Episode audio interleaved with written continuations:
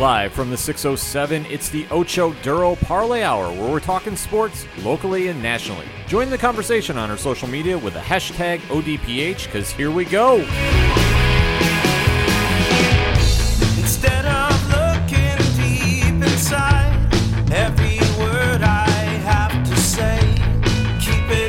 Welcome back for another edition of the ODPH podcast, better known as the Ocho Duro Parlay Hour. What's going on, ODPH Society? My name is Ken M.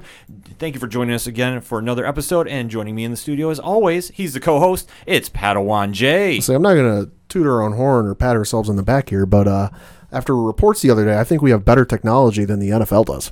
I agree too. After seeing some of the draft room setups that are currently getting in place for this week's big draft, and then supposedly they ran a mock draft yesterday and had issues with the Cincinnati Bengals uh, first round pick yeah, to, to the point where there was a, an adult film site offering help on the uh, technical end of things. 2020, man. It's Uh-huh. a weird time to be Yep. around, but thank you for joining us for yet again another podcast episode. Can't wait to interact with everybody, talking about some sports this week. So obviously, join in the conversation because we definitely want to have that interaction. Hop on over to ochoduroparlayhour.com, join in the conversation on Facebook, Instagram, and Twitter, and always remember use the hashtag ODPH because we want to talk with you. Biggest sports story of the week, and yes, there is one with everything going on with C19, has to be the NFL draft is finally upon us. Yeah. Albeit, though, it's a little different A than little, usual. little subdued. but it is still the welcoming party for all the college players to join the NFL party. Let's say the NFL's been around, what now, 101 years? Something like that. The. NFL draft's been going on Lord knows how long. Somebody look it up and tell us, hashtag ODPH. It'll be the most unique NFL draft of all time.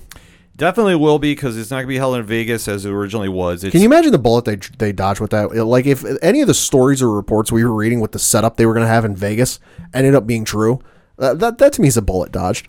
I have to agree that how they're planning on doing it was having the players get on boats at the Venetian Casino Yeah, and, on the on the on the fountains. and sail in and, and Yeah. do all that nonsense. It's like Something tells me though, much like with uh, WWE and WrestleMania getting uh, canceled from Raymond James Stadium in Tampa this year, they'll run it back either next year or the year after. the minute that they can run the draft back to a live location where the players can walk out and shake Uh-huh. Commissioner Roger Goodell's hands, Yeah. they're going to do that. It's Yup. something to ever go to the NFL draft. I have been to an NFL draft.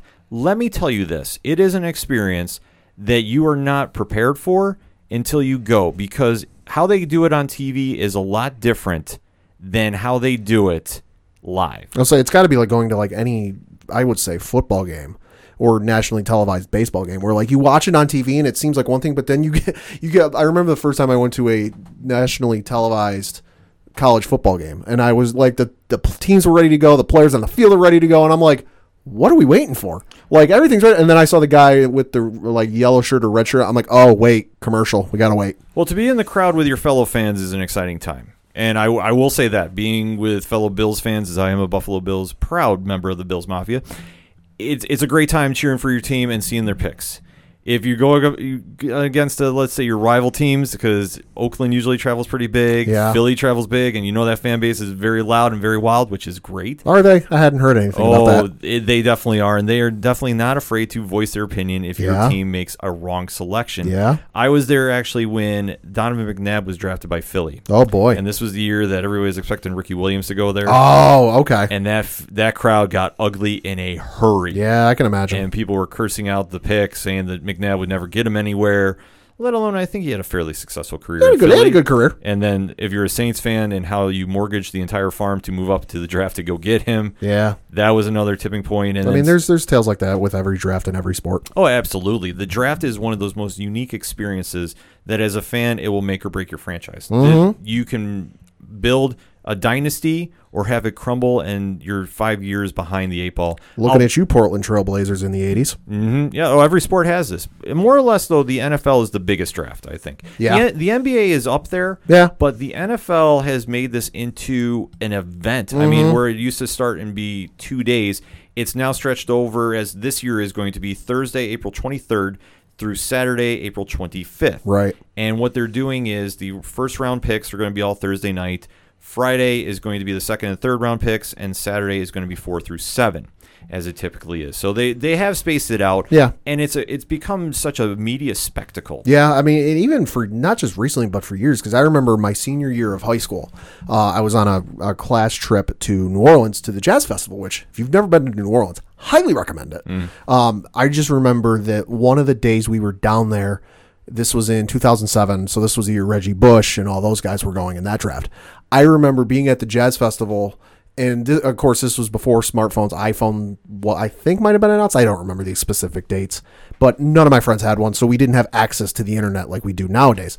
And I know everybody was really curious about the draft. So, like, I remember being at the New Orleans Jazz Festival at one point, and I called my and I called my house, my parents' house, off my little, you know, uh, Net 10 paid prepaid phone, and going, "Hey, I got like five or six people who are really curious about the NFL draft. Read me the top ten picks." Yeah. And my and my parents sat there with ESPN on the TV, with the little thing going across the bottom, going, "All right, number one, this guy." So even for years, it's been a spectacle. It always has been, and like I say, to be there live, there's a lot of downtime between picks. That the TV There's Mm-hmm. a lot of coverage, pontificating. yes, the TV coverage camouflages quite a lot. Yeah, I will say this though. The one thing I do got to give kudos to uh, Mel Kiper Jr. every year doesn't go to the bathroom while this thing's going on. Yeah, I don't know how the man does it, but Lord, he does. I don't want to know. I'm just letting that go. Like Yeah. how he does it, and he's become such a staple of the draft. It's just like I say, it ties into the tradition that has become the media event that it is. Mm-hmm. And to see that this year, obviously with C19, it's not going to be like a typical year. No. that they're going to be doing it live via home for or for some secluded Mm-hmm. Some offices somehow. Wherever your GMs for your respective teams are going to be, we've seen some different footage pop up on the internet. Uh, John Lynch from the San Francisco 49ers. Mm-hmm. Good uh, Lord. He is ready to go. Yo, Uh, Dave Gettleman, eh, according to Coach Duffy, not so much. no. So, how it all is going to pan out this Thursday as we kick off is going to be anybody's guess. And it's going to be something that we are going to have to witness and see that this could be a benchmark for how organizations are going to be doing drafts, depending on how long C19 is going to be going on. I'm I'm fully anticipating, and I'm not going to give a number. I'm fully anticipating there are going to be a few teams that like lose their draft pick or however it works when time runs out. Just because normally when they do this, you've got everybody in one room. Mm-hmm. You know, the GM, the owner, scouts, the you know the coach, this, that, and the other. Now you know they're all going to be separate, so they're going to they're going to have like eight or nine computers going with eight or nine different Skype calls, Zoom calls, whatever video conferencing service they're using with all of these people and they're going to be banking on their their home internet or wherever they're doing this their internet holding with all of those connections going at once. So i can fully anticipate you know the call with you know the NFL when they say oh all right with this pick we want to take so and so like they go to make that pick and the call gets dropped and uh, we all know how technology is. Oftentimes it comes right back. Other times it's like 10 15 minutes before it comes back It's going to be really tricky how they do this, Mm-hmm. and especially with all the technology we have. It's going to be more or less like a big Zoom chat. yeah But it is what it is, and it's still businesses going on. Stat quo with the NFL, Mm-hmm. which hey, their season doesn't kick off till later this year, Yep. so I have really no issue with this, and they're being smart and safe about it. So unfortunately, certain players are not going to have that cheesy photo op with Roger Goodell and get their jersey, you know, handed to them, and they get I think at the end of the day they might be okay with that because like as cool as it is, I feel like that's a moment that like if you get it one you know the photo printed out and handed to you, I feel like you know for a few years you might have that framed up in the house someplace, but after a few years that might go away into storage and you don't see it for a number of decades. And I think for a lot of first round picks too, that if they don't get taken in the first round, they don't have the cameras. Oh my God, yeah. staring them down in the Yeah. green room. Yeah. waiting for them to get announced. I mean, take a look from the years past. Aaron Rodgers. Yeah. Lavar, Lamar Jackson. The list can go on and on. Yeah, That being said, that's one thing I think is a bonus of not having Yeah. a crowd this year. Yeah. Albeit though, I mean, I'd much rather have everybody sit there and have the media scrutiny just to be done with C19. But Yeah. beside the point, at least that's one thing that we won't have to sit there and watch Mm-hmm. and hear all the ana- analysts go, "How could this player be still sitting here?" Blah blah blah. Yeah. and there being an armchair GM. So that is kind of the quick wrap up of what the NFL draft means. But now let us deep dive into the first 10 picks of the draft, like we do each and every year here on the ODPH. And Coach Duffy has emailed his picks in. he tried putting a Notre Dame player with every pick in the top ten, but we told him, Coach, that's not reasonable or possible. Try again.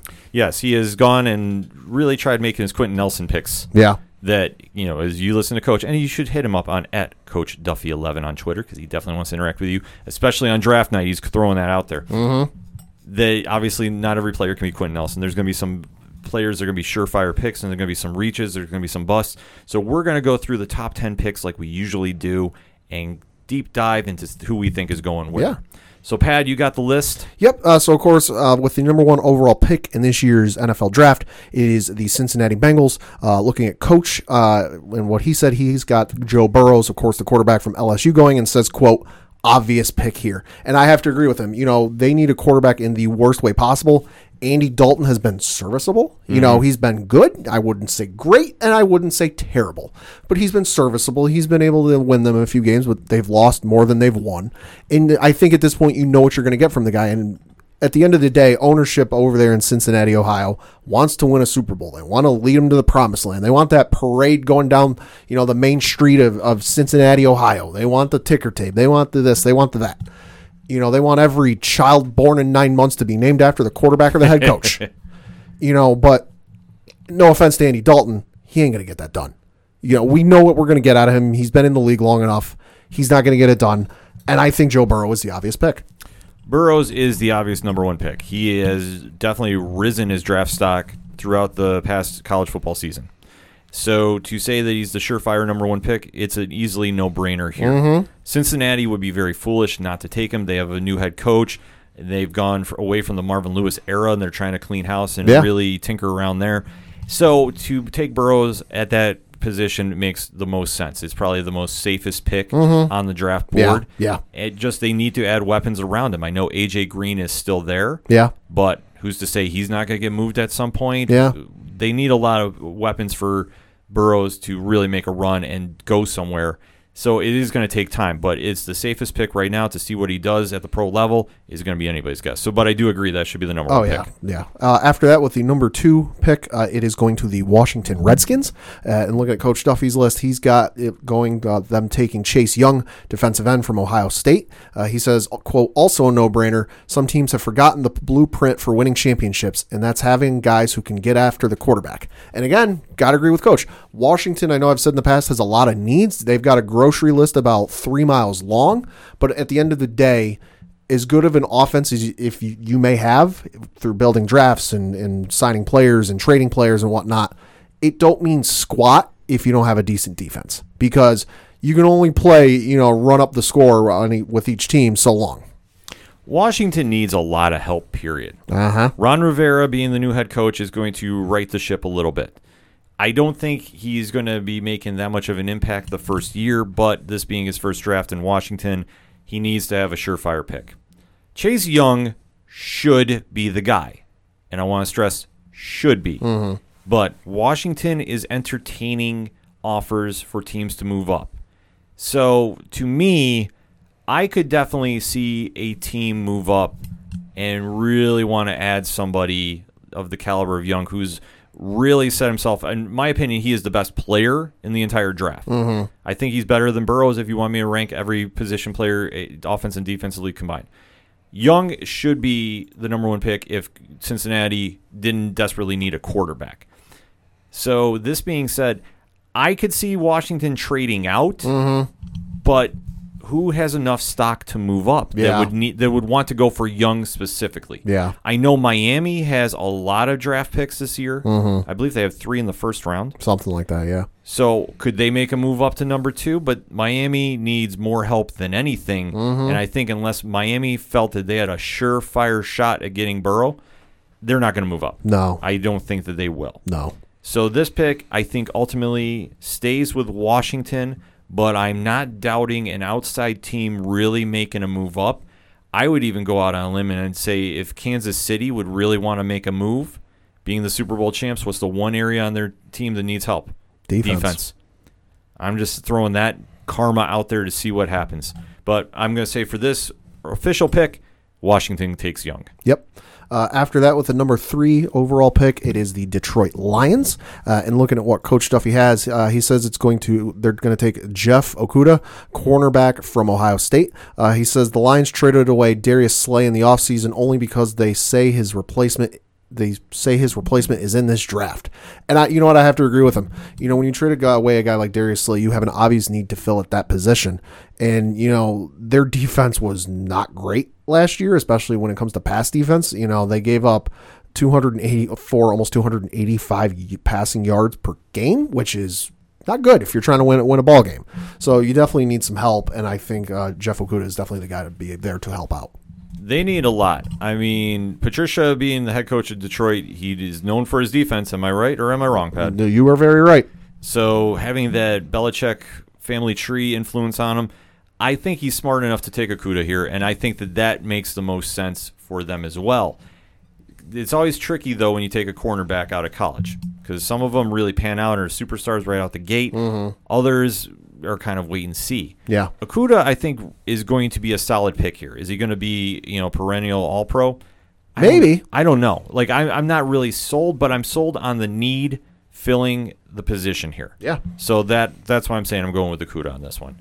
Now we get to number four. Yep. Uh, the number four overall pick is going to the New York Football Giants. Uh, Coach Duffy has them taking Isaiah Simmons, uh, lineback outside linebacker from Clemson. Uh, he says, honestly, I hope the Giants can trade this pick to a quarterback hungry team, but reports of that happening are not looking promising. Simmons' versatility will lead to a revolution on the defensive end of the ball. Similar to how Notre Dame runs a rover style defense, I project Simmons will bring that scheme to the NFL. Uh, you know what?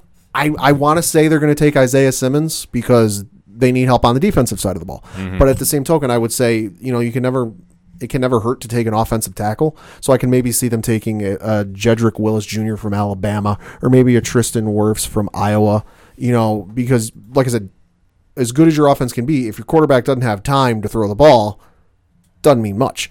You know, but I can also see them trading away this pick just because it's the Giants, or they or they'll take somebody really wild and outrageous that they don't really need because again, it's the Giants. But if I had to pick one guy, it's probably going to be Isaiah Simmons. You know, this one not only is at Coach Duffy eleven going to be lighting up Twitter in outrage. I think a lot of Giants Nation is going to be doing the same thing. Probably. This one, the smart move would be to build your offensive line. Mm-hmm. If you are all in on the Messiah, Daniel Jones, Yeah. you need to keep him upright. You need protection for him. I think the pick you want to take here is Tristan Wirfs from Iowa. But it is the Giants. Yeah. I could fully see them trading down, Oh yeah. which will cause an uproar of epic proportions. I'll I'll be sure to have my popcorn ready. and let me put it this way. If they wind up taking Tua here, Oh my god. Get on Twitter immediately. If you're in the New York's uh, tri-state area, get on Facebook because your friends that are Giants fans are going to be raging, Yes. and it's going to be glorious to see. I'm just saying this. Gettleman has surprised me over the past few years with his picks. He's surprised everyone. Oh yeah, I mean taking Daniel Jones as high as he did, Yeah. and I'm not saying him taking another quarterback would be completely out of the realm. No. He's very unpredictable in my opinion. In, No. in my sheer opinion. No, he took Daniel Jones about two rounds ahead of where he realistically should have picked him and would have gotten him. Oh, you would have got him completely. So Yeah.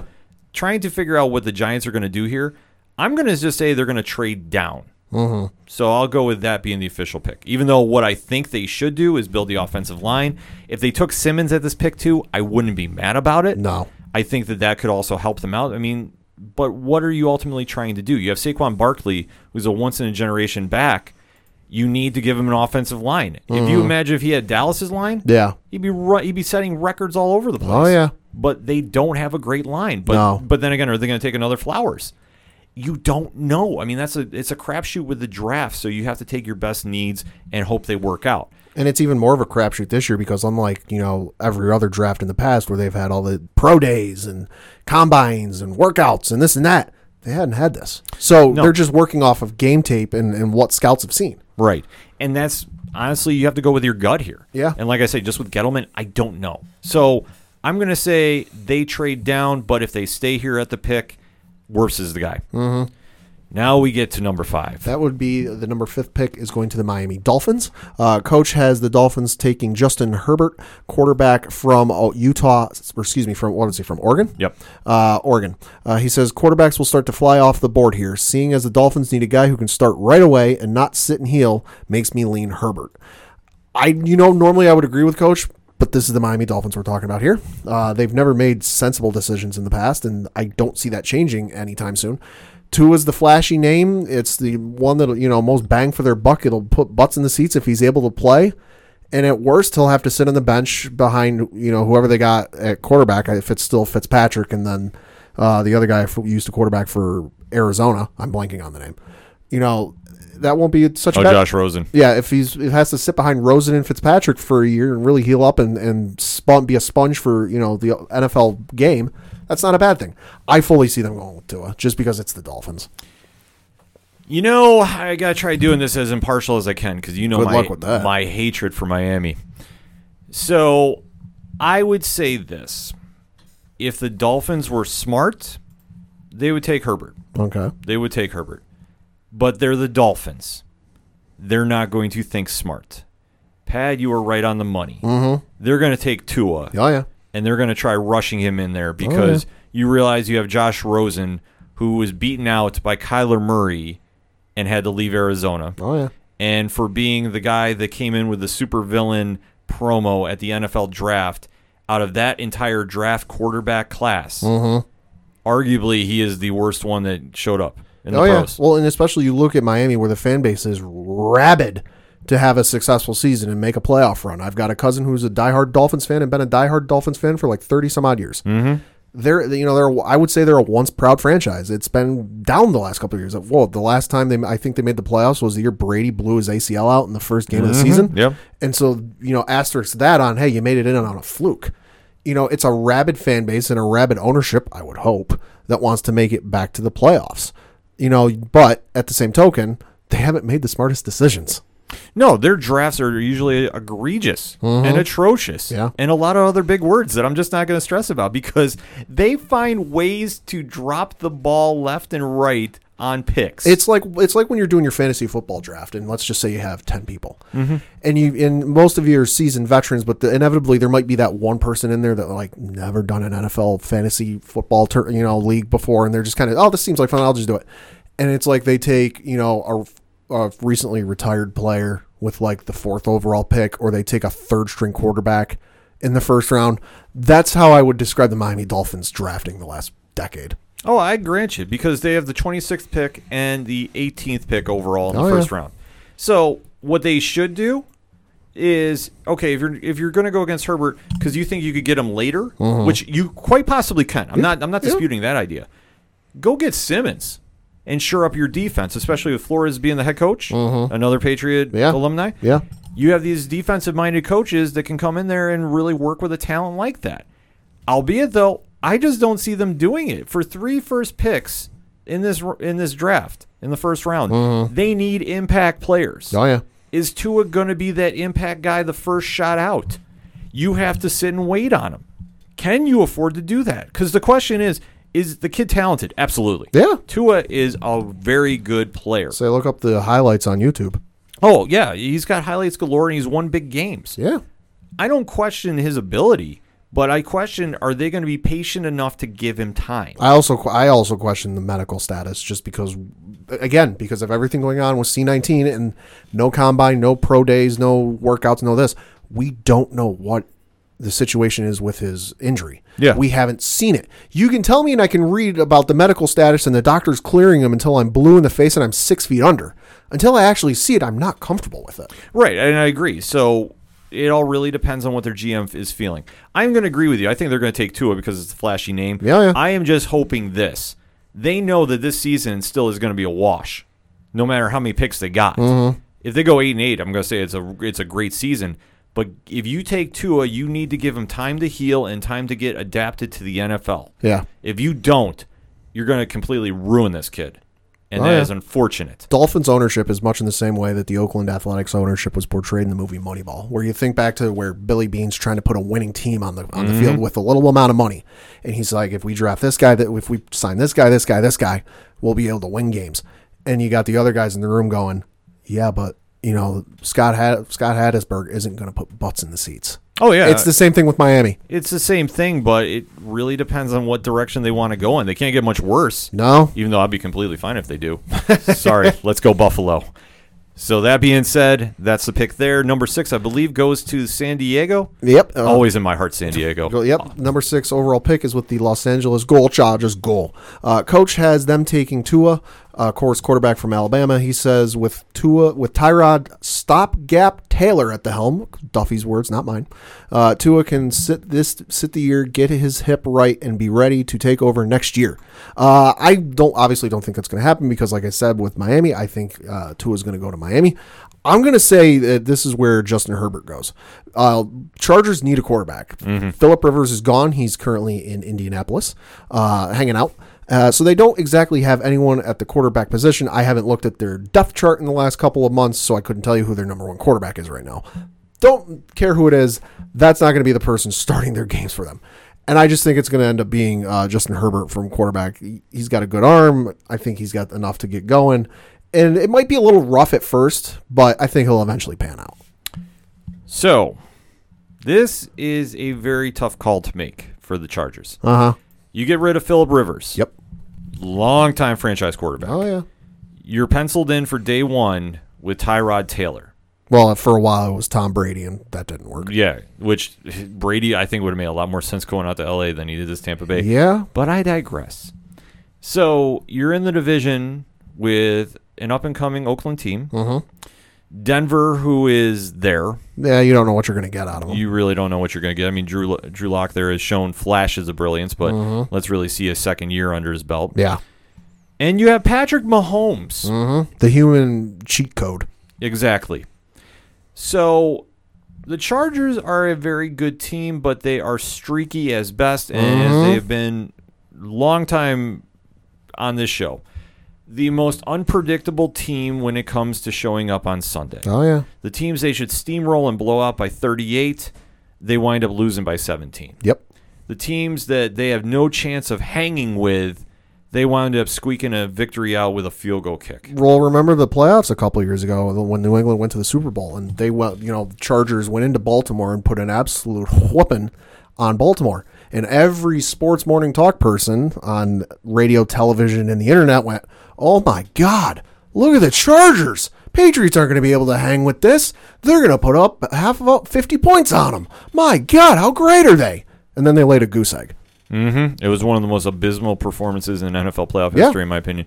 Because I had the Chargers going to the Super Bowl every year. Like I have this weird thing that I'm like the Chargers will finally get it together. They have talent on both sides of the ball. It's like Chris Berman for a number of years. was- What was it? San Francisco and Buffalo. yeah, and but I will I will say the Chargers had that. They have very potent weapons on both sides of the ball. They just can't put it together. they had all the talent in the world, you know, and just couldn't put it together. You know, it's like you got the best car in the world, whatever you, you think the best car in the world is, but you got somebody behind the wheel who doesn't know how to drive. Yeah. So that being said, if they took Simmons here, I wouldn't be mad about it if he No. falls that far. But I'm going with you. I'm taking. They got to take Herbert. You need to have somebody that is used Mm-hmm. to being in a shootout. Oregon obviously has a high-powered offense. Yeah. They've always had. It makes a lot of sense to do. He can stay behind Tyrod. Just hopefully he pans out a little better than Baker Mayfield does as Mm-hmm. of right now. Even though I'm hoping Mayfield turns it around, but we'll get into that during the NFL preview way down the road. Mm-hmm. Next up, After that would be the Carolina Panthers with the number seven overall pick. Uh, looking at what Coach Duffy's got, uh, he's got them taking Jerry Jeudy, a wide receiver. Uh, he says unless they slide up the board, they will grab a day two quarterback. However, Matt Rhule is an offensive guy and loves to score points. That's not going to change in the NFL. And you know what? I got to agree with him. You know, you got Christian McCaffrey locked up for God knows how many years now. I, I forget what the exact uh, four years, I believe, but but Yeah. the highest paid running back in NFL history. running back is great and all, but you can only run him for so long before teams figure it out and shut you down. You know, I think they're going to need a wide receiver, whether it ends up being uh, Jerry Jeudy, like Coach mentioned, or even you know like a CC or excuse me, CeeDee Lamb from Oklahoma, or even a Justin Jefferson from LSU. I think it's going to be a wide receiver in some fashion. Here's a question I guess I would ask. Okay. Right now, who is Carolina's starting quarterback? Uh, looking at ESPN.com, uh, they list one Teddy Bridgewater as their starting quarterback. That being said, they need to get him some weapons, but they also need to give him some balance on the side of the football as well. I'm thinking the safest pick for him is to bolster the defensive line and take Derrick Brown from Auburn. Could be. That'd be a good pick. I think that that would make a lot of sense because with Bridgewater, he's coming from the New Orleans system. He's worked with all types of different receivers. Mm-hmm. Yeah. I think he's a little more pro to be passing more than Cam Newton was. Yeah. But Yeah. if they took a wide receiver here, I wouldn't be that upset about it. No, but they definitely do need something on the defensive side of the ball. They lost Gerald McCoy, Mario Addison, and Vernon Butler to free agency, which are you know th- three great defensive players. Right. Yeah, so you got three whole, you got three players you got to replace. Receiver would be great and all, but receivers are a dime a dozen, especially in the NFL. Exactly. You know, you need a. I think you all. I'm going to agree with you. They need something on the defense. Yeah, I mean, it just makes a lot of sense. If they want to give him a weapon, though, and they do feel that they can find the number one receiver in the class, mm. sure. And I wouldn't doubt that. I mean, Jerry Jeudy, like I say, from Alabama, he's my pencil in number one wide receiver. I just don't know if they really want to burn that pick and not give him some balance on the side of the ball. That's the only thing I could see. But if they wanted to go for Jeudy there, I could see that pick too. But mm-hmm. I'm going to say they're going defensive line for that. That would just make the most sense Yeah. for me. Yeah. Next up. Uh, after that, with the eighth overall pick, you have it going to the Arizona Cardinals. And looking at Coach Duffy's picks, uh, he says it's going. They're going to take Tristan Wirfs, the offensive lineback, uh, offensive lineman. Excuse me. Uh, he says prior to trading for Hopkins, I saw them grabbing another wide receiver off the board. But with Hopkins, they need a way to keep Murray from running for his life. And you know what? I got to agree with him. If it weren't for the fact they just traded, you know, pennies for DeAndre Hopkins, they'd look at something offensive side of the ball because Larry Fitzgerald, you know, he's got more years behind him than he does in front of him. But with since you got DeAndre Hopkins now, not exactly a, necessary need you have at the moment for a wide receiver, and they're good on the running side of the ball. Defense is all right, you know, but you can fill that in with later picks in the draft. I think I got to agree with Coach. You know, you got the you got your offense almost together. You got the running game, you got the passing game. I'm sure they have serviceable tight ends. I couldn't tell you who they are off the top of my head, but what's the last thing you need? You need a good offensive line to keep Kyler or Kyler Murray's head on and stop it from getting knocked back 15 yards. Yeah, I think they got to go offensive line here too. Kyler Murray was running for his life last year, mm-hmm. and obviously, if you have still Larry Fitzgerald one more year, the swan song year, mm-hmm. you have DeAndre Hopkins who is going to need the ball because I think if he loses touches Yeah. From Houston, I think that situation could get ugly very, very quick. Mm-hmm. Not that it's already not a messy divorce from Houston, but I'm just saying that could get worse. Yeah. So for me, I am thinking they take Jedrick Wills Okay. from Alabama. I think that they need to bolster that offensive line. No matter what, it's going to be a lineman at this pick. Yeah. They need to do something to keep Murray upright. Mm-hmm. Because the kid is smaller than your average quarterback. He can run. Athletic is all hell, but he needs time to throw the ball. Can they give him to him? I think that that's a more pressing need for them right now. Because the other thing you got to remember with that, that that NFC West, you've got the Los Angeles Rams, yep. pretty good defense. Pretty good defense. San Aaron Donald. San Francisco 49ers, pretty good defense. Uh, and then the Seattle Seahawks, pretty good defense. You know, when you got a good quarterback with a pretty good receiving core and a pretty decent running game, don't mean squat if you ain't got a protection for the quarterback. yeah, I agree with you here. Fully agree. Next up. Yep, you got the ninth overall pick, which is going to the Jacksonville Jaguars. Uh, coach has them taking Henry Ruggs, uh, wide receiver. He says prior to uh, prior, I would have put an offensive lineman here, but you don't release your top two, your top wide receiver two days before the draft and not find a solid replacement. And you know what? I gotta agree with them. You know, they got rid of, like you said, they got rid of their top two wide receivers. I wouldn't be surprised if they take a quarterback here, just because as good as Gardner Minshew the second was, I don't see him fully being the franchise guy down the road that's going to lead them to the promised land and lead them in a deep playoff run. So I wouldn't be surprised if they take end up again, much like a Miami situation. Jacksonville's pick, uh, draft picks the last couple of years, outside of Leonard Fournette, because he's been pretty good, have been a little suspect, at least to me. So I wouldn't be surprised if they take, you know, what is it, uh, Love, the quarterback from Utah State. Justin Love. Justin, I wouldn't be surprised if they take Justin Love, uh, quarterback from Utah State, just as a hey, Gardner, we like you and all, but we don't think. or think Jordan Love. I'm sorry, Jordan Love. yeah, Jordan Love. You know, no disrespect, Gardner, but we don't think you're the guy. We got this other guy we're going to put in here. But I hope they take a wide receiver. Jacksonville, why are you becoming the new problem child of the NFL? You're getting rid of everybody. Uh, their defensive star Yannick decided to get in a fight with Tony Khan from AEW, AEW fame, Yeah. and that got real messy in a hurry. Yeah. So where do you go from here? I honestly don't know. I'm going to say they trade out. That's my pick. That wouldn't surprise me. I think they trade out. They try getting a team that wants to move up, maybe go get some help. I could see the Raiders moving up. Yeah. I could see San Francisco. Albeit those Frisco to move up, it really depends on what they need because they only got their first two round picks in the draft. Mm. Yeah. And then they don't have another one, I believe, till the fifth round. Oof. So they Jesus. yeah, so they really need to be smart with their picks. But I could see a team that really wants to make a jump from the middle of the pack to Mm. get up there. Could I see Miami trying to get back in the top 10 Yeah. and, and mortgage the farm with their two picks? Yeah. Sure. It's Miami. Miami's capable of doing anything. So I'm going to say this Jacksonville trades out because they're going to obviously be moving Yannick. Yannick can't stay there. No. He's got to go. yeah. Yeah. There, there's no no chance of that. I think that's probably the most even money deal that's going to happen. And then where where do you begin to go? And then they're talking about trading Leonard Fournette too. Yeah.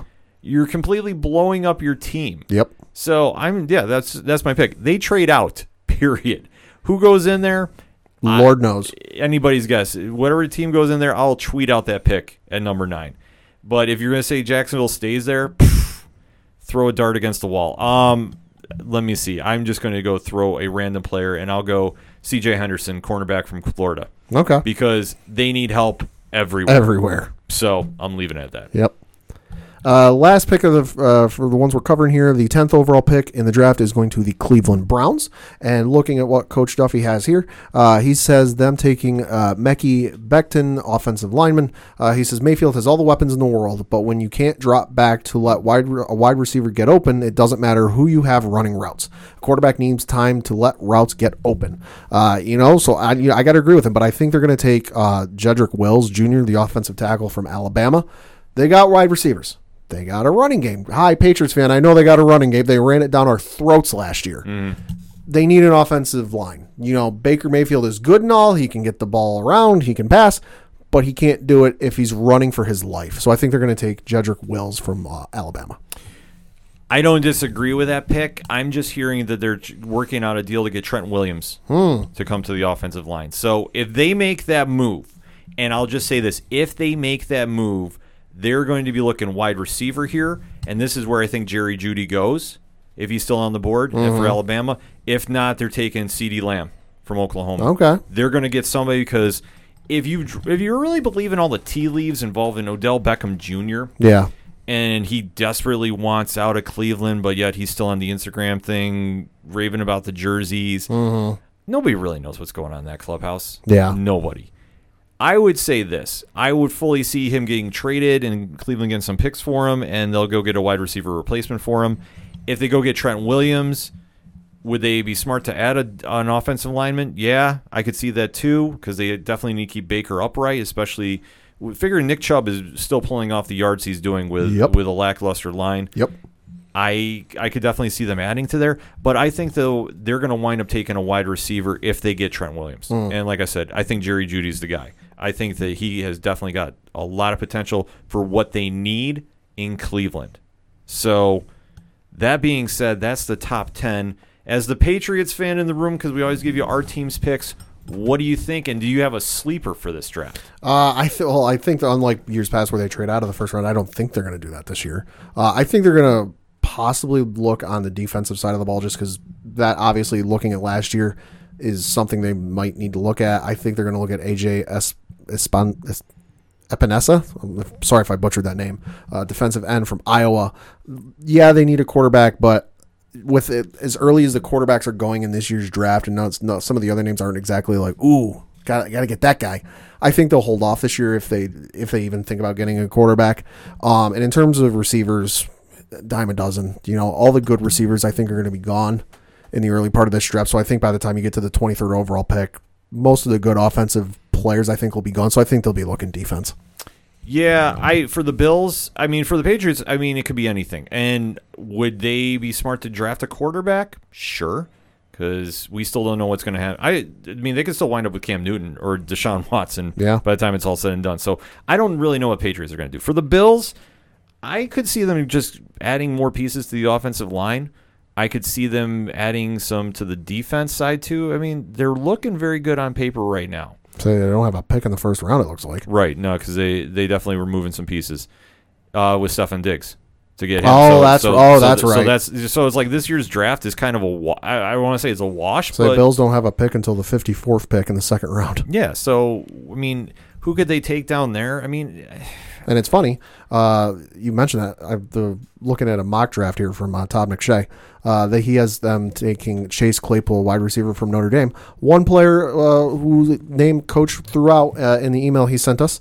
Uh, he said a, nickel, a name I'd like to throw out there as well. Chase Claypool out of Notre Dame, a big six foot five wide receiver with big hands.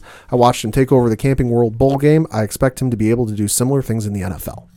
Uh, quite possible. I, I could definitely see that. I could see them taking a running back too, Mm. because I know that they want they definitely want to balance that out. I, obviously, Frank Gordon not coming back there, so I who knows. Yep. But I'm I'm happy with how the team is looking right now. And for sleeper picks, you know, honestly, like with the with the draft, it's anybody's guess. But I know this is going to make Coach Duffy's day. Mm. I like the tight end from coming out of Notre Dame, Cole Kmet. Okay. I think he's got a very big upside to him. Where he winds up going is anybody's guess. But I think that Kmet could be a guy that could come in and really help an offense out that's just missing that little piece of the puzzle. Ah, I I just I'm not sure who really needs it because when you start looking at the rest of the draft, obviously teams have needs they need to fill. oh yeah. Some are going to be worse than others. I mean, who knows what Dallas is going to pick because they're always known to really go just take Out of left field. the biggest name available. The Raiders in years past have always done who's you know done the best at the combine, you know, based on running and you just They like to take guys who can throw 60 yards from the seat of their pants. Right. So when they decide to go, and this is just for all overall teams, when they decide to go on a player, it can make or break the franchise. That's why the draft is so important. But it's always the first round picks that get the notoriety. But if you start looking in the later rounds, that's where you see a lot of your superstars come out. I mean, where was one Tom Brady drafted, Pat? Uh, 199 in the sixth round. Exactly. So it all depends on when the players get on the field and what they can produce. So for the number one picks, they have the most eyes on them because they get the guaranteed money. Most importantly, of everybody in the draft, they're going to have a lot of the attention on them. Can they show up on the big stage? You're assuming they can if they're drafted that high. If not, then this is where you start going with busts and players that just don't hit up to that potential. The draft is that important that you can't misfire on picks because it can set your franchise back years or it can get you on the road for the playoffs for many more years to come. The NFL draft kicks off this Thursday as you're we're recording, April 23rd, 8 p.m. So definitely check it out and join in the conversation on social media. Hashtag ODPH. What's your thoughts on this year's NFL draft class? Are you excited for it? Are you not? What's your team and what do they need? Let us have that conversation. We're going to take a quick break. We'll be right back.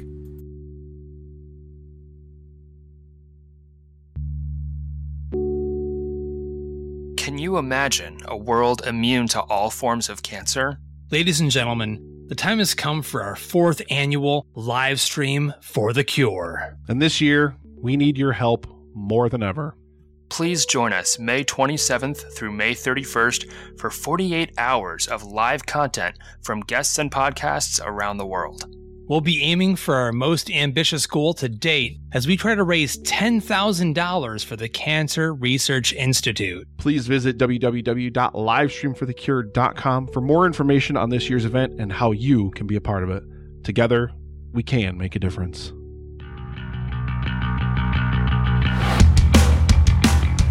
Hi, this is Tyler from Second Suitor, and you're listening to the ODPH podcast. I want you to get it.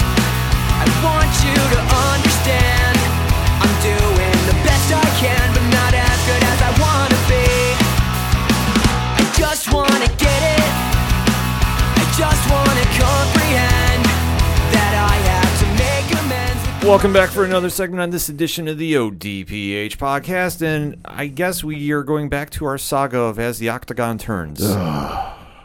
Yes, there has been some latest developments in the saga of the UFC fighting to get back into the cage. Horse piss. So, Pat, why don't we just recap everything that's been going on in case somebody has not been following? Since C19 has been shut down, Oh, my lord. the UFC has been canceling cards left and right like every other sports organization on the planet. And they have announced that they were trying to make UFC 249 go on April 17th. in the worst way possible. hmm That it was just going to be on Fighter Island. Well, for, well, first let's remember UFC 249 was scheduled for April 18th. I want to say it was uh, in the Barclays Center in Brooklyn, and then C19, you know, really took uh, its grips in the United States, and you know, uh, New York State, of course, where Brooklyn is located, uh, imposed a no, you know, a, no, a non-essential travel ban, essentially, where if, hey, if you're a non-essential worker, you can't go anywhere. So that then canceled any sporting events happening in the state of New York. So then they, they were looking at possible other places and you know any other state they were they like to run in a lot, California, Nevada, what have you. We're all following similar paths. We're like, hey, no sporting events, no contact sporting events, you know, for the next however many days. Then it was, oh, we're gonna hold, we're gonna hold it someplace. We're gonna hold it someplace. They were looking at a, a Native American reservation out in California. That didn't pan out, and that because and and then they were looking at Fighter Island, as Ken alluded to, because Dana White bought an island.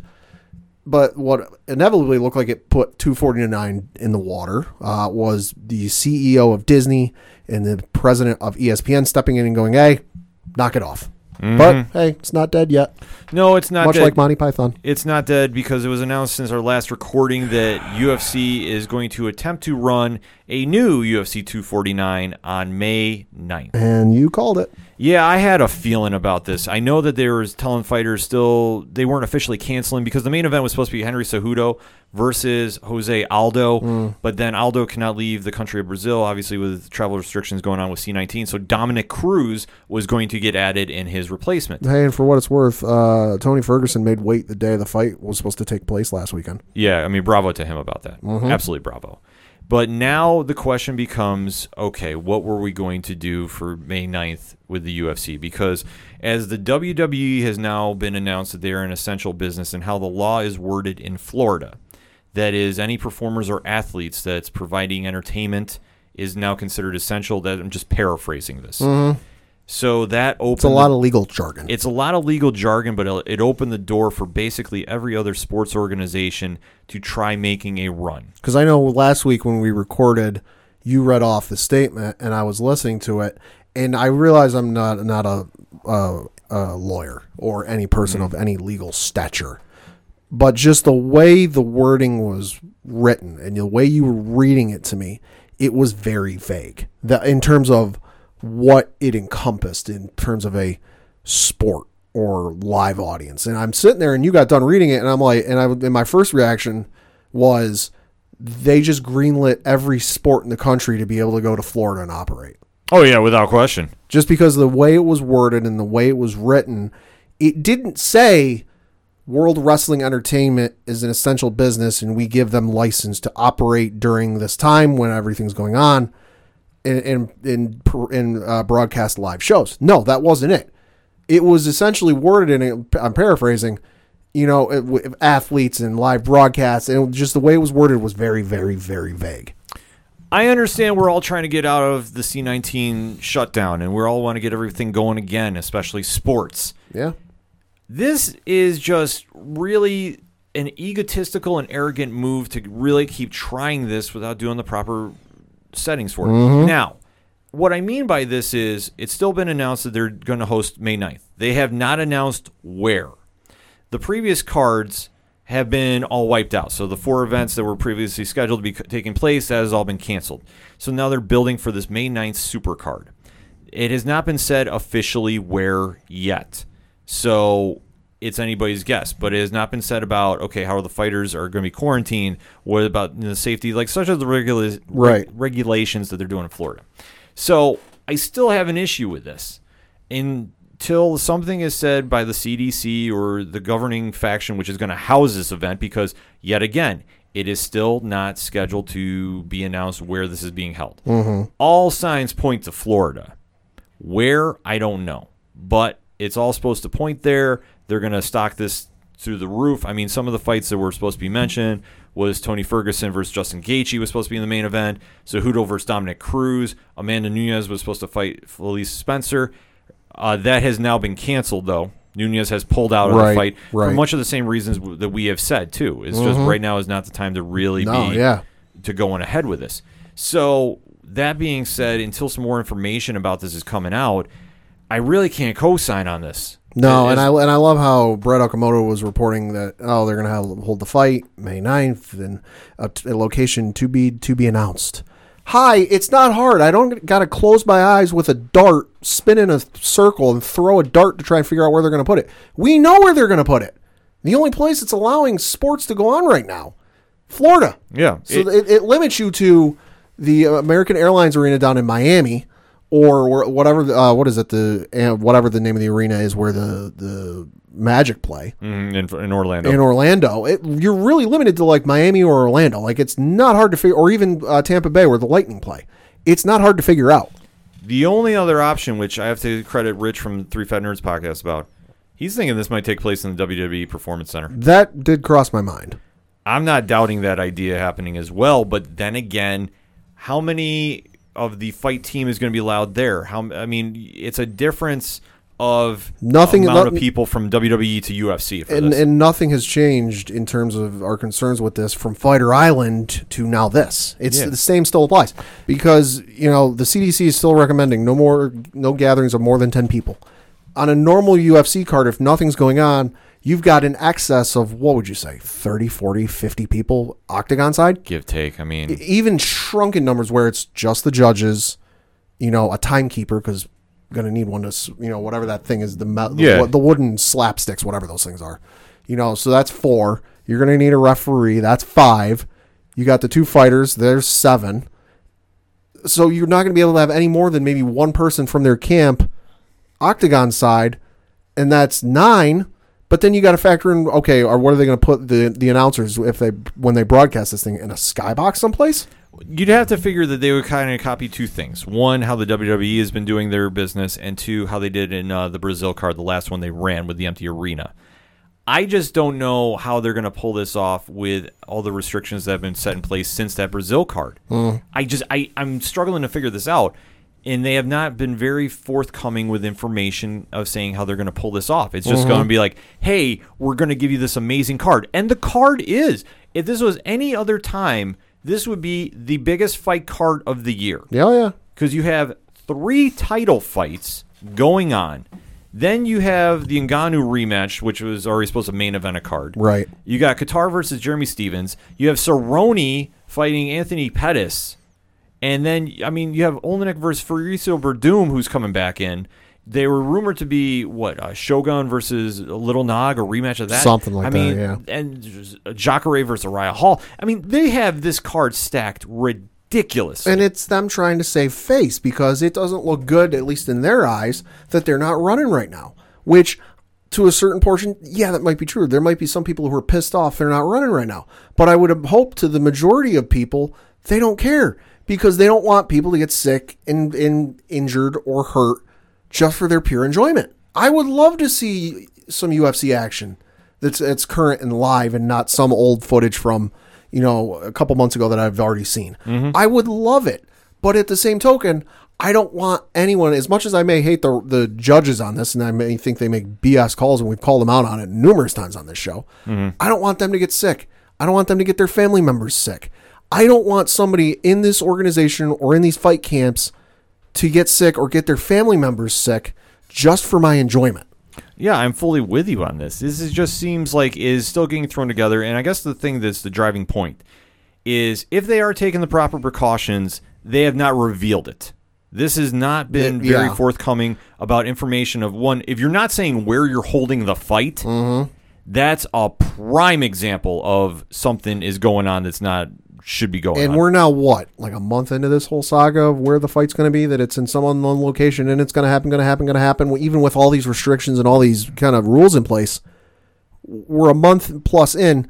We are now two and a half weeks away from this supposed card. We still don't know what they're doing. exactly. We don't know. Now, obviously, with WWE, the stories and the reports came out from the dirt sheets of what they're doing for taping their shows and how they're cleaning things. They're changing the ropes. They're changing the, the turnbuckle They're changing the coverings. mats. They're changing the mats. They're cleaning everything. That We know that. That got out. This It's just, hey, we're running a card, we're stacking it to the nines, and it's going to be someplace. Exactly. The- But the difference with WWE is okay, yeah, they're, rub- they're rubbing up against each other and they're grabbing each other and they're throwing each other. But there's also time where they're not doing that. What's the bulk of MMA and UFC? They're laying on top of each other for in excess of 25 minutes. Yeah, that's a little against CDC recommendations. It's a real question of how you're going to be able to pull this off with an athletic commission, and they need to adhere to the rules of the state. Now, like we said, the wording of the law in Florida is very vague, and there are ways to get around this. That's what we're saying. Every single sports organization is eyeing to go there to take up business again. I mean, this is why baseball is really eyeing that right Yeah. now, along do, along with doing it in Texas and Arizona. This is why you're you're seeing the NBA looking at that possibility too. But the UFC is different, and the fact that they are being so defiant about getting the ball rolling. Look, if they are doing this and they are adhering to safe guidelines, I will say, great. I will co-sign on that. But I think before that even happens, you have to put these details out of what you're doing. Exactly. You cannot wait until the post fight press conference, video conference, Zoom conference, FaceTime conference, whatever it is. You cannot wait until all the fights are said and done and say what you did. Yeah. You have to come out when you do a the, the weigh-ins or you do a press conference for this thing and you have to detail with excruciating detail what you are doing. Yeah, Because any less is a crime. I agree with you fully. There is no way they can't come out with the details because you need to clear this, and especially if you're trying to be so secretive. And if the excuse, eh, I'm sorry, this is weak. If this is the excuse that you don't want to tell fans where you're going to be at so they don't come down, I'm sorry, that's bogus. You need to be forthcoming with all that information because if you're going to be running fights and you're bringing in a very big group of people. Now, depending on how you want to do this, if you're going to completely space it out and tape it and put it together, Right. that's a different story. But if you're saying that you are going to run business as usual, and this is how you're doing this, this is so arrogant and so blatantly stupid. Yeah, there's no way you can keep this secret.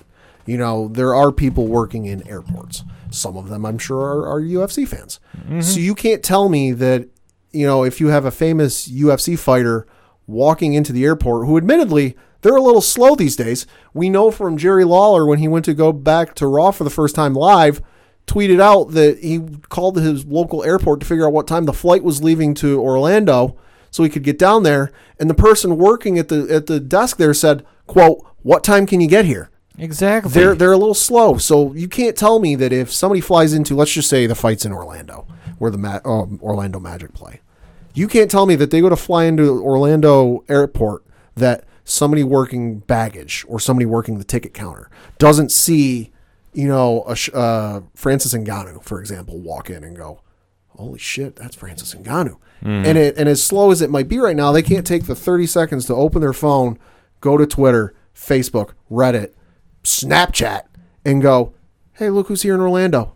And it'll be all over the place within five minutes. Yeah, I mean, to be so secretive about this, I mean, like I say, it's just a bad look, in my opinion, about this. That if you're not being following the rules that are given and you're being very defiant about this, which is this is how it's coming across. This is not the message you should be sending out.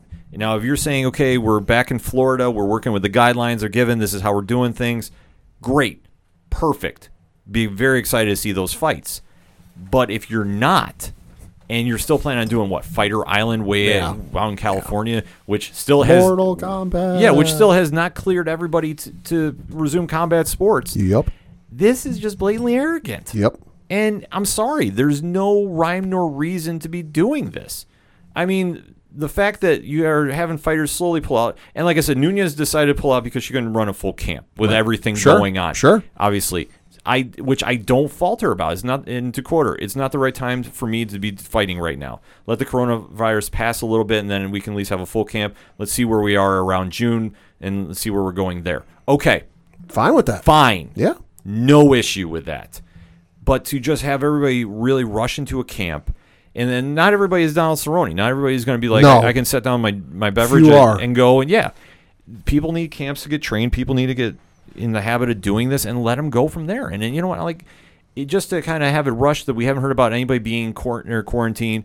We're just hearing people are going to get together again and get into a, a building. And I mean, I don't like. I just I I really just are questioning the lack of details about this. Oh, I am too. I really, I, I maintain they shouldn't run, no, they they shouldn't run it. and I and I maintain, like I've said in previous weeks, if you're that desperate to put something on television, do a best of card. Now, got so Ariel Helwani over the weekend retweeted somebody uh, who said a quote tweeted somebody who said, "Got a friend who is fairly new to MMA, made a custom best of card for us to watch tonight in place of UFC 249. Backyard, cigars, bourbon, classic fights. Don't tell me when I read this off to you because this is a full card, early prelims, prelims, and main card. Okay. I read this off and tell you, tell me you would or wouldn't watch this if they put this on Hell, free TV, ESPN, ABC. and to clarify, I have not seen this list, so you're No. getting my genuine reaction Yep. here. Early prelims: Nick Diaz versus Daley, Oh shit. Okay. Cro Cop versus Emelianenko. Oh f- okay. From Pride. Uh huh. Okay. Liddell versus Silva. Okay. Ferguson versus Pettis. Okay. That's early prelims. That's the early. Pro- oh, okay. prelims: Silva versus Sonnen. Number one, or they? Yeah, they have to be number one. Oh yeah. Uh, G- I should note none of these. If they fall more than once, the person doesn't specify. It, I'm just reading it off. Gotcha. Uh, after Silva versus Sonnen, GSP versus Bisping. Okay. Uh, Henderson versus Shogun. Has to be number one, man. That's my all-time favorite fight. You end the prelims with McGregor versus Diaz one. Okay. Uh, I'm not in love with that fight, but okay. Main card: McGregor versus Diaz. I don't argue that one. Okay, that can make the main card. Jones versus Gustafsson. Okay. Ed- Perfect. Edgar versus Maynard. Now that's a good one because they had a trilogy. So I will say, you know what? I would flop that to the to the main event of the prelims, and I'd bump up Shogun Henderson to that. I'd, I'd swap the two. Okay. Uh, co-main is Lawler versus McDonald. Oh sh- yeah, yeah. Okay. Uh, main event: Griffin versus Bonner. Uh, no arguments. None. That You put that on ESPN. A lot of people watch that, and you'll get a lot more fans. you want to get people hooked on MMA. That's the thing you put on right now. Those fights alone will do it. I the McGregor Diaz one. I'm sorry, like was good for a round, and then McGregor gassed out. Uh, So I'm sorry, I'm not a fan of that one. Fight two was better, was way better, but I'm sorry, McGregor gassed out. So Yeah. you need to swap that. Shogun Henderson was one of the most back and forth fights I've ever seen. When I literally got done watching that fight, I'm like, who won? We did. Mm-hmm. Didn't care, and I'm not the biggest Dan Henderson fan in the world either. And when, like I said, the victory he got, like, or I, like honestly, I think I even blacked out who won that fight because it was that good that I think like both guys earned stripes. that Yeah. I think Henderson won. Like honestly, I'm gonna have to check that out because honestly, I whenever somebody mentions that fight, I just magically trigger. They both did. Mm-hmm. It's that good. Yeah. So that being said, with the fight, I I'm already just gonna say that's what they should be doing. But just to sit there and like just not come out with the details about it, and especially like I think the thing that's most unsettling is all the secrecy. Mm-hmm. Is why are we just sitting there going, yeah, we're gonna have a fight, we're gonna do this, we're gonna be so defiant, and yet you're not explaining how you're doing this to be safe. And Like, you've had more than enough time to figure it out. yeah, you've had more than enough time to do this. because this isn't the this isn't the case like about a month or so ago when there was or two three weeks ago when it was oh hey yeah we're gonna have a fight on an island and we're like all right really shouldn't but you got to tell us how you're gonna do it hi we're multiple weeks later and you still haven't said Yeah, that's the, that's you can't tell me you haven't had time for your people or or government officials you know health officials to figure out how you do this you've had the time Yeah, Dan Henderson did win that fight. I, I had to check it up because, like, honestly, that fight still, I would much rather watch that on repeat for five fights than sit there and see fighters possibly get sick from this. Mm-hmm. And this is not a joke. So why are why is the UFC treating it as such? And you and you can't say they're not at this stage because I understand they want to get back in business. Everybody else does. But when you're being so secretive about this, that is just such a bad look like if you were saying, okay, we're setting up shop in Florida, we're adhering to the rules, this is what we're doing, our fighters in quarantine. yeah Okay, different story. I'll be the first one to come out and say, okay, I'm all right with this. Mm-hmm. But I'm not all right with, okay, we're just, well, you know, we couldn't run that day. Well, guess what? We're going to do it. What have you done since point A to point B to warrant that exchange? Yeah. What have you done that says, okay, now it's safe to do it? You cancel a fight on the 17th of April to run on May 9th. What is the difference? What? Where's the change? uh, Where? ju- just the listing of where it's taking place on on the internet Yeah, that's it. That's the only change that you have specified. You need to give more details for us to say this is okay. I'm sorry. If you feel strongly that this is okay, please explain to me why. I'm going to throw that out to the ODPH Society. If you're all right with the fight running, with not knowing where it is, not knowing how they're keeping the fighters safe, not knowing how they're keeping the personnel safe, and I'm just going to group personnel as judges, referees, uh, commentators if they're doing that, fight teams, however you want to define that. I'm just going to leave that as personnel.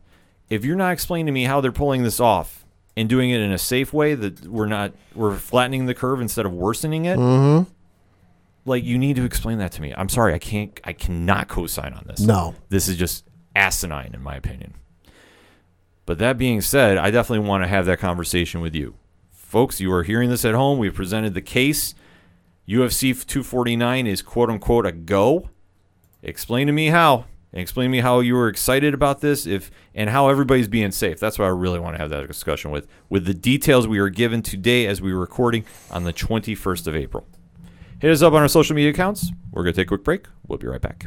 Greetings and salutations. This is Cage's Kiss, the ultimate Cage cast, where we discuss the movies and life of the national treasure, Nick Cage. There are three of us here, and I can't help but notice that none of us are Nicolas Cage. Did nobody call him? What? A Cage cast with no Nick Cage? No, instead of being Nicolas Cage, we're three Nicolas Cage experts, which is the next best thing. I don't think we should admit to being experts. Too late. We are not experts at anything. We are not life coaches, and we are not in any way, shape, or form qualified to give you suggestions on life choices. But Nick Cage is, and he's made hundreds of life choices. Seriously, I cannot stress enough just how much you should not take our advice. But we're experts. No, seriously, we- we're not experts. Yes, but we will be reviewing his first acting gig as Nicholas Coppola, Best of Times, which features a young and very precious Crispin Glover. And his work in Fast Times at Ridgemont High. And his work in My Nightmares. We're experts.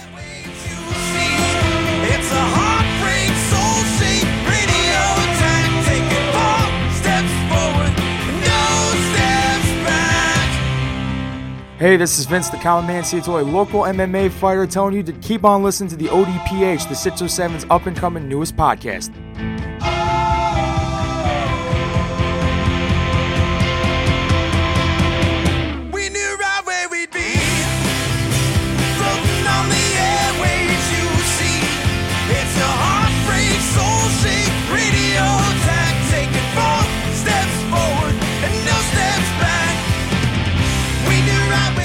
Coming back for another segment on this edition of the ODPH podcast, and we have to talk some wrestling. Mm-hmm. Now, wrestling is still going on in the state of Florida with the WWE. Yep. They've been adhering to the rules given. They are the ones that got the bill passed in their favor. Uh, it's really kind of messy how it happened. Yeah. I won't get into that. If you really want to hear the deep dive on that, I recommend listening to the latest episode of 3FNW over on the Three Fat Nerds Podcast Network because Rich and I did deep dive in on that. But since that last time that we've had the talk here on the ODPH, a lot of moving and shaking has been happening in Yeah. the WWE. Wow. So obviously, after WrestleMania season, there are typically layoffs and releases from the roster. Yeah, it's not uncommon. Oftentimes, it's wrestlers that you haven't seen on TV in a while. Maybe you completely forgot about, and it's like, oh yeah, I forgot they were signed there. Right. So now we are back to square one where business is quote unquote stack quo. Albeit though, with the C19 going on, a lot more people were released than we were anticipating. Yeah, like Red Wedding from Game of Thrones released. Good Right. lord. Right. And when the original press release came out, they did not say anything about furloughs. So I want to stress when this all came out, it was just everybody was gone. Mm-hmm. So obviously they've kind of added a little more information since their initial release. But as we are recording right now, these people are currently no longer employed with. WWE. Yep, uh, reading the list uh, here, courtesy of CBSSports.com. Uh, among those released uh, this past Wednesday were Rusev, Karl Anderson, Luke Gallows, Drake Maverick, Eric Young, EC3, Lio Rush, Zack Ryder, Curt Hawkins, Heath Slater, Sarah Logan, Erick Rowan, No Way Jose, Primo and Epico Colón, Mike and Maria Kanellis, Deonna Purrazzo, Alexander Jaksic, Aiden English, uh, who is an announcer, Mike Chioda, possibly their longest tenured referee at this Yeah, I believe so. Uh, Kurt Angle, uh, who CBSSports.com lists as a producer, Uh, Billy Kidman, who uh, is a producer. Mike Rotunda, former wrestler and currently a producer. Uh, Dave Fit Finlay, uh, producer. Pat Buck, who is a producer. Shawn Daivari, who is a producer. Scott Armstrong, who is a producer. Sarah Stock, who is also a producer. Shane Helms, producer. Uh, and then Lance Storm, who is also a producer. So that being said, any names jumping out at you? There was a huge surprise. Anderson and Gallows. Like they had uh, now, without remembering off the top of my head, they just recently, like within the last year or two, re-upped with them. Mm-hmm. That I realized they weren't doing anything great with them, but I, you know, put that on writing more than anything. Uh, they surprised the you know what out of me. Um, you know, also I would say Rusev to a certain degree because he's still like I realize, you know, maybe he's not top in merch like he was about a year or two ago, but that's also because when's the last time new Rusev merch came out? But every time he's on screen or when he's not, when his real life, forget the story, his real life wife is on screen, Lana, people are still chanting Rusev Day, Rusev Day, Rusev. Like he's still over with the crowd. So I'd have to say the first three names I mentioned with Rusev, Anderson, and Gallows shocked me the most. I have to agree with you. Also, Chioda. Well, Chioda shocked me. Sarah Logan shocked me. Yeah. that was probably the one of the biggest ones for me. And Al's or Anderson and Gallows, just the fact that they did re-sign, they were paired with AJ Styles. I was more really shocked with those Yeah. for, the, for than anybody. Yeah. Rusev falls under the revival banner for me because Rusev has been very critical of the WWE for not pushing him and the storylines and albeit when he's out in the ring he is very over. Um, Oh yeah. So Well, and behind the scenes, he donated like twenty five thousand dollars of his own money to help uh, people who work for WWE who might find it a little difficult given these current times. Yeah, Rusev is showing he's been a very top top shelf person. Like I I don't know him personally, but his actions have definitely spoken a lot. Yeah. So to see how he's reacting to this um, you know bloodbath, I guess you can call it like the Red Wedding.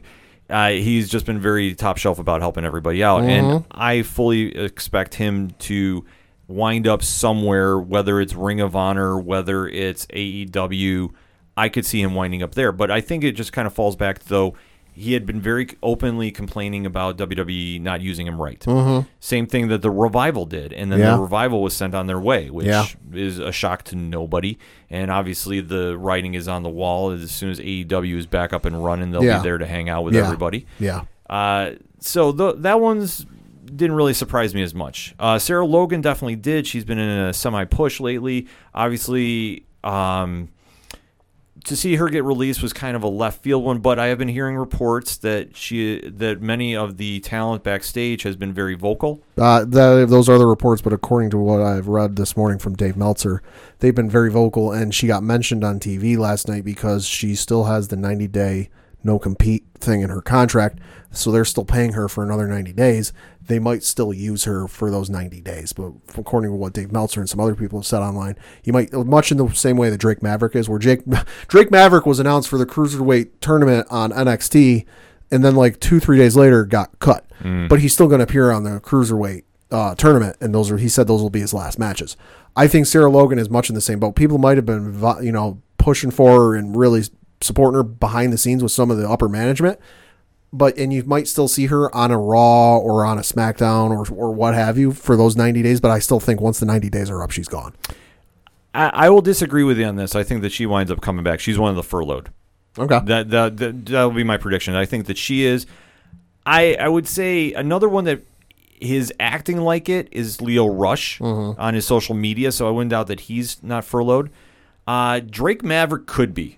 Drake is a puzzling one. Yeah, Not that I'm too shocked he did, but at the same time, I'm I'm really not. I, in like, all honesty. I'm kind of like indifferent about it. Like I, He had well because you remember he had the he was general manager or whatever of 205 Live, Right.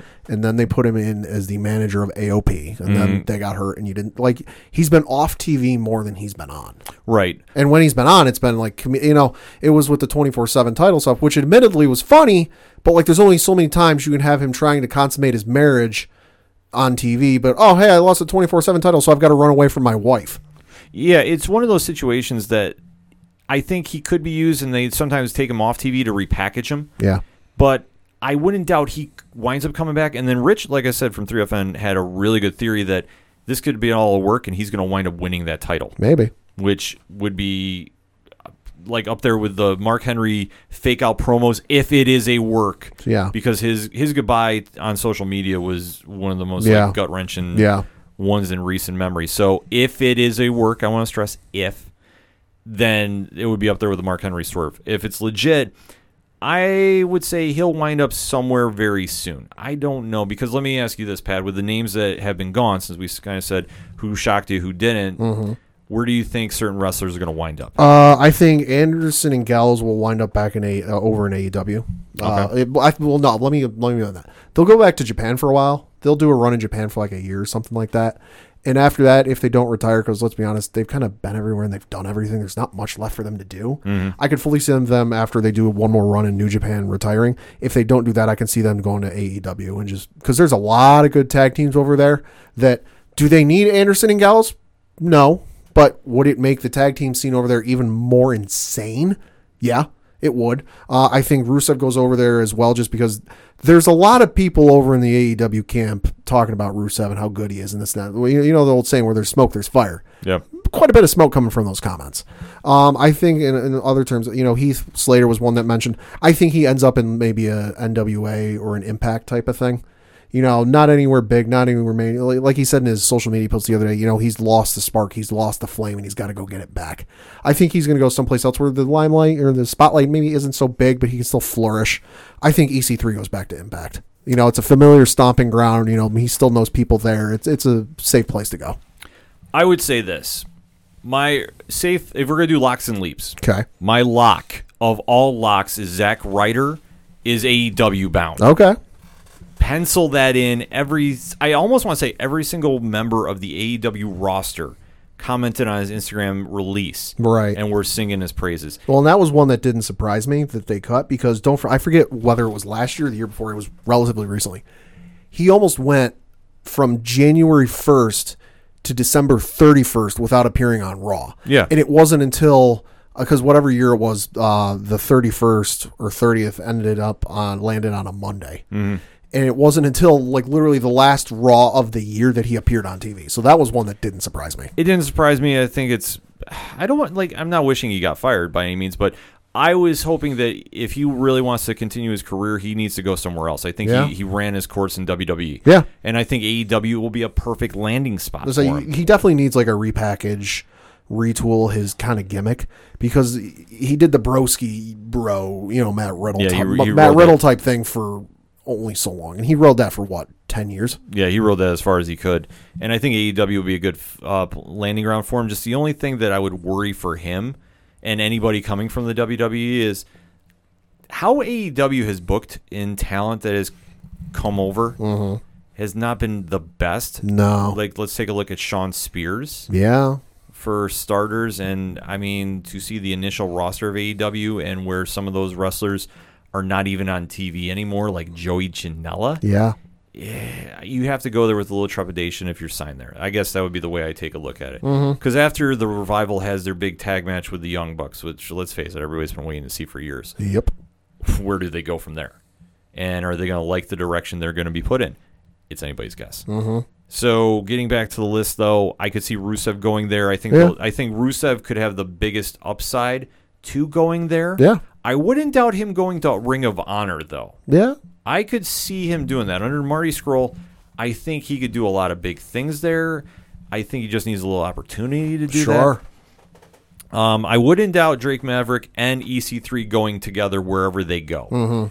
I know there was some internet talk about pairing him as an EC3 with MJF in AEW, but they're the same character, and that doesn't Yeah. need to happen. No. Like MJF is over as MJF. He doesn't need anybody else. No. So let alone give him a tag team part. Like I'm sorry, I, I just I don't buy it. No. I'm not into it. No. You, you can say whatever you want about that. Uh, but like I say, I think if Maverick is truly gone, he is paired with Ethan Carter III wherever they go. Like that's going to be your one-two combo. If they go back to Impact, I think that's not a bad look. Impact Impact is not the biggest federation, No. but they put on solid programming and solid matches, and that's all you can really want as a performer. Yeah. Sarah Logan, I think, will wind up back with the with WWE. If she doesn't, AEW would be idiotic not to sign her. Their women's division needs a little help. The, their women's division is on life support. I'm sorry for whoever is running their women's division. They've done an atrocious job with it. Britt Baker is only now starting to come into her own as a heel. They've really botched it with everybody else on that roster. I'm sorry. It's it's bad to see what they've done. They need somebody to come in there and rewrite the ship. Yeah. And I think Logan could be a corner piece if you want really want to go that route. Everybody else is really fair game, except I think the the joke I've had is Heath Slater will now go on the indie scene, tear it up like Drew McIntyre, Mhm. and come back to win the NXT World Title. Mhm. So thus 3MB will be the stable of champions. Yep. It's going to happen. I fully believe it. I think Erick Rowan will end up in AEW and with the Dark Order. I don't know. I'm going to say 50-50 on that. Okay. I because I think I think with Brodie, he's the better of the two as far as it goes for wrestling. Like I wouldn't doubt Rowan winds up with NWA. Yeah, I could see that. But I, I don't know with AEW how many they're going to take because they're not running shows that we know of. Right. I'm sure they're going to try getting into Florida, whichever which way they can at this stage, or to another state that's allegedly going to be reopening. Who knows? But I think that they're not going to be signing everybody per se. Rowan is a, is a is a real puzzling one. Yeah. I think he'll wind up working into, like I say, an NWA maybe, um, or even a Ring of Honor, maybe even Impact. I mean, Maybe. I, I think one of those two would probably take him. Or when the indie scene gets back up, he could be another guy that just goes around the indie scene until he finds a good spot to land. And for most everybody else, I would say the the writers I think are just gonna be furloughed. I think they're all coming back, like Lance Storm Shane Mm. Helms. I don't think that they're going anywhere permanently. Uh, Chioda could be anything too. Yeah. Um, really, that was kind of really puzzling more than anything. But Right, because he was the only referee on the list. Right, but it could be a situation where his, he just had a lot of contract money on the books, and then obviously doing the layoffs and trying to right the ship right now.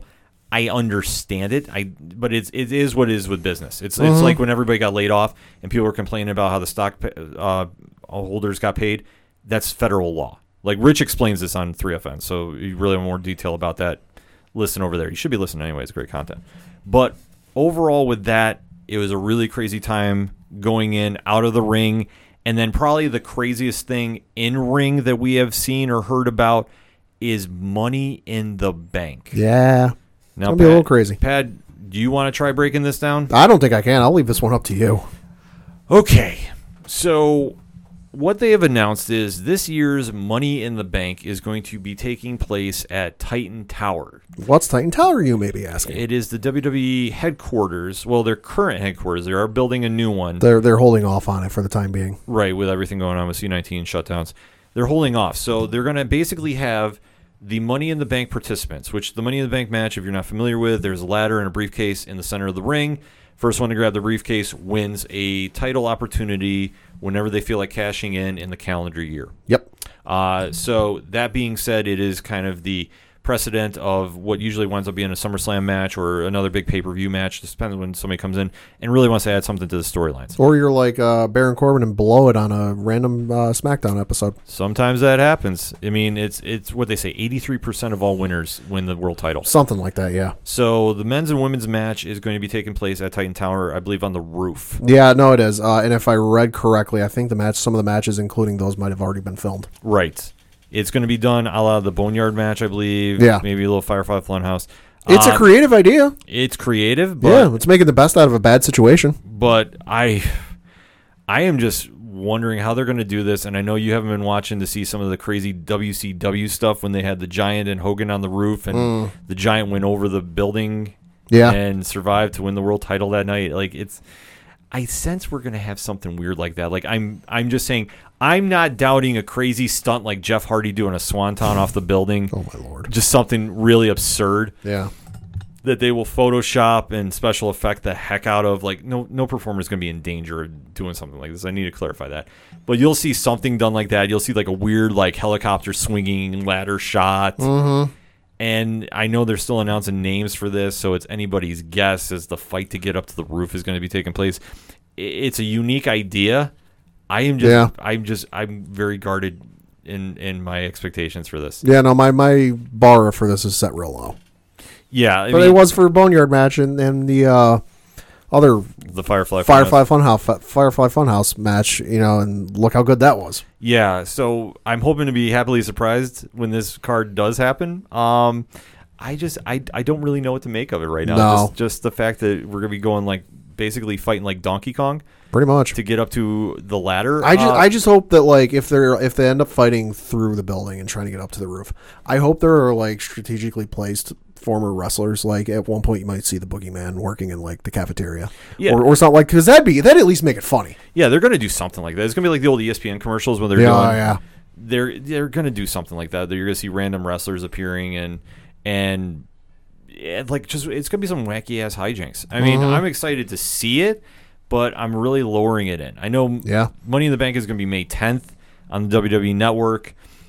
Uh, if they're filming right now or if they've already got stuff filmed, I think they're. I don't think they filmed everything, but I know they filmed some stuff the uh, over the weekend because the one report I read was they filmed some stuff and and some of the wrestlers had to when in between filming stuff had to like huddle together for warmth because it happened to when the night they were filming it happened to be a little cold, and being on top of a building when it's a little cold makes it even colder. the behind the scenes about this is going to be truly incredible. There's got to be like a tell-all book. The, oh, there's gonna be uh, one of those WWE twenty four seven yeah. behind the scenes. There's it's gotta happen Yeah. for this one. Doesn't need to happen for the Boneyard match, but I definitely want to see the 24 seven behind this. But that being said, let us know what you think. We hit you off with a lot of WWE content this week because they've been one making a lot of the news as they are the ones still in business, albeit doing live shows and they're doing the proper procedures during in between. Because if you've been watching the program too, they're taking a lot more commercial breaks in between matches.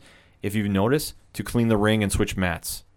Mm, so, okay. so they've been doing the proper technique from what we've been hearing. So they're adhering to the rules. They've been very open about this. So this is not anything that's like a big, deep, deep dark secret. Not like the UFC, which I have to still harp about. But I digress. WWE has given us a lot of news. Hit us up on the hashtag, hashtag ODPH. What is your thoughts about all the releases? Where do you think everybody's going? Who's coming back? And what is your thoughts about Money in the Bank from Titan Tower? Definitely got to have that conversation. Let's take a quick break. We'll be right back. Hey, this is Johnny Moose from Excite Wrestling, and you're listening to the ODPH. I didn't mess it up, I thought I would. Right now, back to the guys.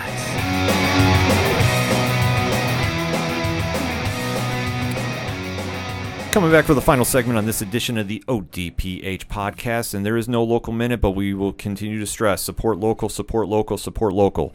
Whatever you can do to support your local businesses, local artists, local anything, please support. And going into rounding the bases on that note, Pat, we were hyping it up last week. Mm-hmm. It definitely delivered Oh, yeah. parts one and two of The Last Dance, Yes. the 1998 Chicago Bulls team, the last of the dynasty. The two or the 10 part documentary series kicked off with parts one and two. We are going to be talking spoilers if they happen to pop up. So in three, two, one, you have been warned. Pat, what did you think? I thought it was amazing. I thought it was very good. I loved the way they told the story where they were kind of not going in, you know, timeline or they were kind of jumping around where it made sense in the story. Um, overall, top to bottom, it was very gripping and, and really drew you in and made you want to watch and keep watching to see, even though you know how the story goes, you know how it's going to end. They still presented it in a very great way. And I will say, soundtrack was top shelf. Soundtrack is amazing. The production on this has been spot on. And to get into the history of that final Bulls run and hearing about the, the conflict with Jerry Krause and They Phil did him Jackson, dirty. They did Krause very dirty. And, and and I get that Phil Jackson doesn't like him, Michael Jordan doesn't like him, Scottie doesn't like him, and then you had the owner who was kind of like you know whenever they'd bring up the topic of something Jerry Krause said or did, he always kind of took the out as eh well hey, hey yeah you know Well, I don't think he wants to any part of that. Unfortunately, I like I I, I have a feeling that after this is all said and done, Krause is going to be as disliked as Bartman was. Could be. in Chicago. could be I'm I'm sorry, like I'm not wishing that on him. I want to stress that very much, but in my opinion, how they've been portraying him thus far, he is going to be one of the most disliked people in Chicago sports history probably if he isn't already, for what has been getting brought to light with obviously not re-signing Phil Jackson and, Mhm. and just bringing him back, but telling him you got one more year and you're gone. I don't care if you win 82 games. I believe was the was the quote. yep Yo, like why would it just shows one to of the show- greatest coaches of all time like oh I don't care if you go undefeated you're not coming back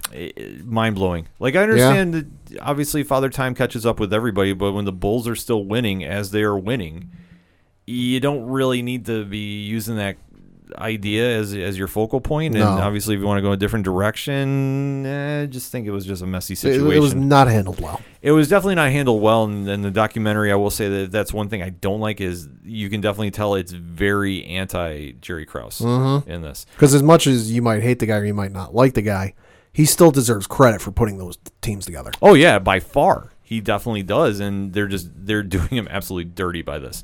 But it is very interesting to see how they're portraying Michael Jordan and just how his work ethic came to be and how Dean Smith told him to leave North Carolina. I never Mhm. heard that story. No. And I mean, when do you ever hear of a coach tell you that that no, you need to leave and you need to go and Not any time these days. yeah, it's, it's very rare to hear, and just to hear the story of him going into the NBA and the early stories about him with the Chicago Bulls, which is Yeah.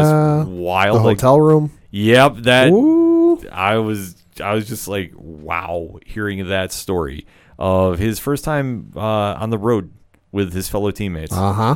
And just to see the drive of how Jordan became Jordan, Yeah. and, and to see how he is the legacy that he is, just the ultimate competitor, was truly fascinating. And I think the biggest surprise to me that I at that time I never really paid attention to contracts that much. Sure. Scottie Pippen, Yeah. signing that atrocious what seven Good year lord, seven year deal for like what was it, seventeen million dollars? yeah something like that.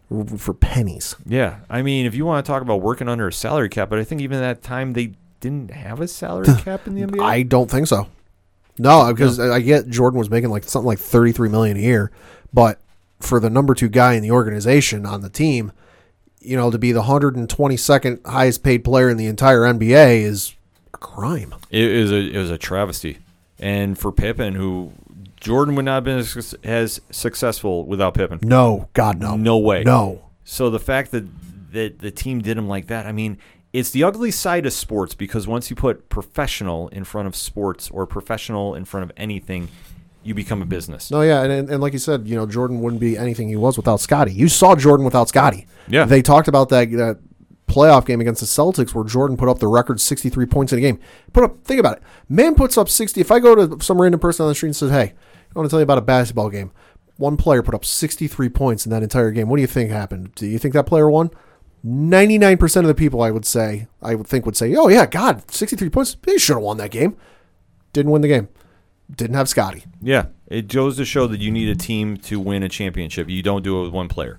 As much as it's thought otherwise, Jordan needed the tools around him to win. Mhm. Scottie Pippen was his biggest asset to his playing career. Yeah. And it showed when he wasn't in the lineup. And they they go into detail about Scottie could have got a surgery but didn't because he didn't feel he needed to come back that much for the organization. Yeah. And I understand his gripe. Yeah. But it, it's it's like I say, it's one of the downsides when every time you put professional in front of sports, Yeah. professional in front of athlete.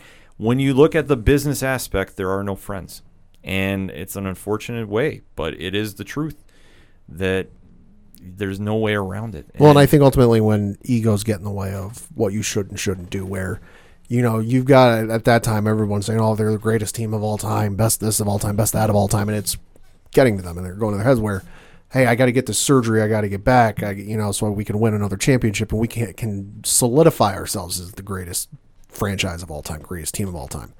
But instead, you're going, "Oh, I got this one guy in ownership or the front office that doesn't really like me. I'm going to spite him." Exactly. Ego kills more dynasties than you can possibly fathom. Shaq and Kobe. Shaq and Kobe. Even most recently, not throwing salt on your wound. Patriots. Yeah. No, you think about it though. If Shaq and Kobe were able to stay together, Kobe'd have a hell of a lot more than five championships. Oh, they they went and dominated the next decade. Oh, yeah. the, the they were in they. The fact that those two could not play together, and you look at Golden State, you want to even take a look at that Mhm. recently. Yeah. And now I know it's coming to light about Draymond Green talking about Kevin Durant and the quote unquote elephant in the room if he's staying or going. It goes to show about how ego can just kill a team. Yeah. And the Bulls are a prime example that as well as they played, it took one ego to bring the bring down the machine. It's crazy to see from the outside looking in. Right. But the episodes thus far have been spot on. Great storytelling, great soundtrack, like you touched upon too. Yeah. And I personally cannot wait until the Dennis Rodman spotlight episode. Oh, it's gonna be so good. I'm excited about that one. I believe that's coming this Sunday. Yeah, that one. That one is that this coming Sunday, and then also the uh, one about the Pistons is this coming Sunday as well. and to remember that rivalry, like I say, I grew up in, in that time frame of the '90s basketball. To talk about the Pistons and the bad boy era and to see the Bulls and, and just the the sheer brutality of those games. Like you think the NBA is tough now? No, no, no, no, no. Go watch the ESPN. Th- if you have ESPN Plus, go watch the thirty for thirty on the Bad Boy Pistons. Yeah, you want to talk about fighting hard in the paint for a basket? That is your definition of the 90s basketball. There are teams that go in there that you knew you were coming out a little worse for wear that night because they're going to make you work for every point. The Pistons were one of them. And to see how the Chicago point of view, that is going to be some gripping television. Mm-hmm. The Rodman episode, though, I'm going to say is going to probably be the highlight for me That's going to be wild. just to see how absolutely crazy it was during that time period because when he wound up going to the Bulls and became the character of Dennis mm-hmm. Rodman, so to speak, Yeah. That's when everything really changed. But he was such a larger than life persona. And if you even want to take a look at it in comparison to wrestling terms, it's like when the Shield was there. Yeah. You had Jordan as your Roman, you had Pippen as your Rollins, and you had Dean as your or, uh, Dennis Rodman. Like it's just crazy if uh, see how it matches up when you have the three heads there, Yeah. all working together. And then the thing is, on the court, they worked fine. Mm-hmm. That was, uh, and you talk about three very different personalities. Oh yeah. And they made it work. And let alone they made the, their teammates better Oh yeah. it's going to be truly something to watch. And ESPN, like I said, they kicked off parts one and two this past Sunday. Parts three and four are this coming Sunday, and they said it's a ten-part series. I believe it's airing on Netflix as well when it's all said and done. Netflix overseas. Netflix overseas. Okay, so if you're overseas listening, thank you for listening, and definitely check it out when it comes your way because it is must-watch TV, bar none. That being said, the music you heard on this week's edition of the sports show for the ODPH is that of Fair City Fire. They're friends in Austin, Texas. Brian Wolf has got some solo music coming out, so is Clint a part of the band as well. So to find out everything going on Fair City Fire, you can swing over to faircityfire.com, or why don't you do this? Swing on over to ochoduroparlayhour.com and check out the music section. You can find out about Fair City Fire, Shout at the Robots, Floodlands, Yard Party, Tom Jolu, Second Suitor. The list goes on and on and on of the great bands you hear featured on the Ocho Duro Parlay Hour. Also on OchoDuroParlayHour.com, you can check out the ODPH directory, check out everything going on with Off the Cuff Gaming. Tom is going through Final Fantasy VII Remake Pad. All right. Now, I know you're involved in that as well. Yeah, I just started the other day. It's really good. So if you want to get a little more in depth on that, Tom always wants that conversation on his YouTube channel. So you can find all the links and get involved with the off the cuff gaming adventure going on and definitely swing on over to the great podcasting groups that are in the ODPH directory. So shout out to Pod Nation, shout out to the Legion of Independent Podcasters, shout out to the Apocalypse community, which Brian Wayne from Cheers to Comics had a straight fire episode live from CyberCon, his first live podcast pad. Oh, cool. It was great. It like to, he has the links up now. If not, I'll definitely send them to anybody that needs to find them. Brian absolutely crushed that episode, and we also have to give a shout out to hashtag six oh seven podcasts. And definitely 8122 Productions. Their website is back up and running now, so 8122productions.com. You can definitely check out everything going on with Ron, Rich, and hashtag Big Natty Cool. Still on Twitter, Pad Oh Lord. still on Twitter, kicking ass and taking names. The one and only Diesel, and that is our friends over at the Three Fat Nerds podcast. They have a lot of stuff coming on their Patreon channel. Ron is rolling out this week. I love movies. Cool. He is, and now if you've ever heard the Three Fat Nerds podcast, Ron always gives a certain review of a certain franchise during each episode. This one is going to be his raw, unfiltered, uncut, unedited take on a certain movie franchise that is near and dear to his heart. Mm-hmm. You want to find out about that? One dollar gets you in the door. Three dollars gets you a comfy seat at the table, and you can have all the love is scary you can handle on top of that as well. We can't talk about it on this show. I'd love to. We can't.